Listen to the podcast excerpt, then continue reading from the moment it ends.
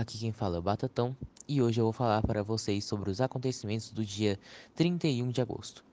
Bom, antes de começar com os acontecimentos dentro e fora do RP, gostaria de desejar boa sorte a todos os guerreiros que entraram no Dolphep September.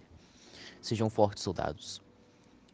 E os, os, primeiros acontecimentos realmente significativos do dia foi, é, foi o, é, o anúncio pelo Reino Unido da morte da rainha Elizabeth II por envenenamento e eles acusaram o governo holandês de ter matado a mesma. Algo que, apesar de quase impossível, eles alegaram ser completamente verídicos. Assim, mandando seus 30 submarinos nucleares, citados no podcast anterior, para fazer um bloqueio naval nos Países Baixos.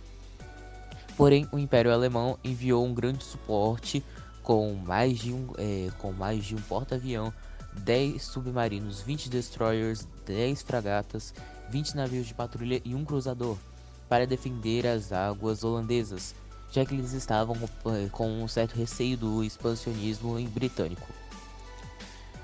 Depois a China se manifestou dizendo que autorizava o uso de um pacote para investimentos em 6 trilhões de dólares para investimento em todas as áreas militares. Apesar de já esperado, foi o investimento mais alto feito diretamente no RP até o momento.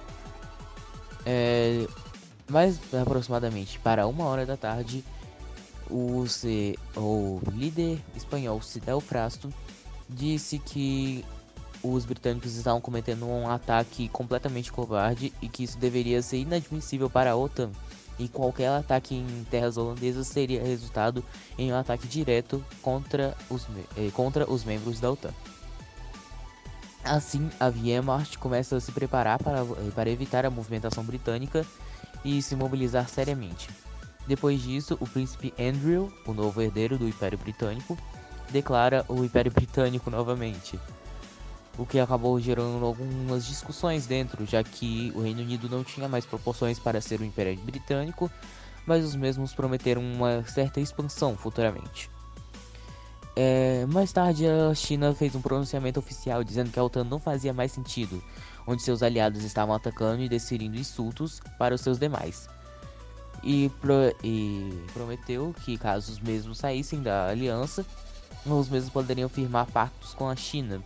E até em algumas discussões no privado, eles prometeram, eles prometeram uma liberdade maior para que os países pudessem praticar o que eles chamariam de o novo imperialismo. Com isso, é, a China começou pedindo formalmente para a França e o Reino Unido se retirarem da, da União, da organização. Assim, os franceses e espanhóis e britânicos, após ponderar a situação, acabaram saindo da União, da organização, desculpe. É, o Império Britânico acabou saindo um pouco depois desse acontecimento e logo foi precedido pela Alemanha, pela Polônia e pela Albânia, que após é, revirarem um pouco, acabaram aceitando o novo domínio chinês.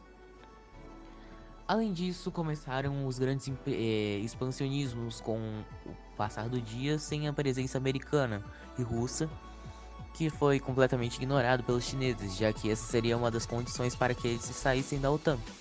Com isso, o Império Francês e os alemães começaram a se expandir, anexando Madagascar pela parte francesa e a Namíbia pela parte alemã. Alguns outros países, como Índia e, Império, e, e, o Império Britânico, tentaram também se expandir, porém, com a falta de narradores no momento pelo servidor, acabaram que houveram pequenas possibilidades destes concluírem suas guerras. Por isso, o servidor passa por uma série de tentativas de contratar novas pessoas para que possam ser narradores o que vai ser bem útil daqui para frente. É, bom, mas houveram algumas ações pequenas, mais para a parte da noite, com melhoria de relações, é, compras e vendas de armas, alguns pronunciamentos, e mais para a parte da madrugada, a declaração de, da saída de quase todos os países da OTAN. Ainda não há previsões para ações dos Estados Unidos sobre o ocorrido, porém se espera que eles ajam violentamente. No mais é isso. Fiquem agora com o final. Agradeço por vocês terem me ouvido até agora. Um abraço e tchau.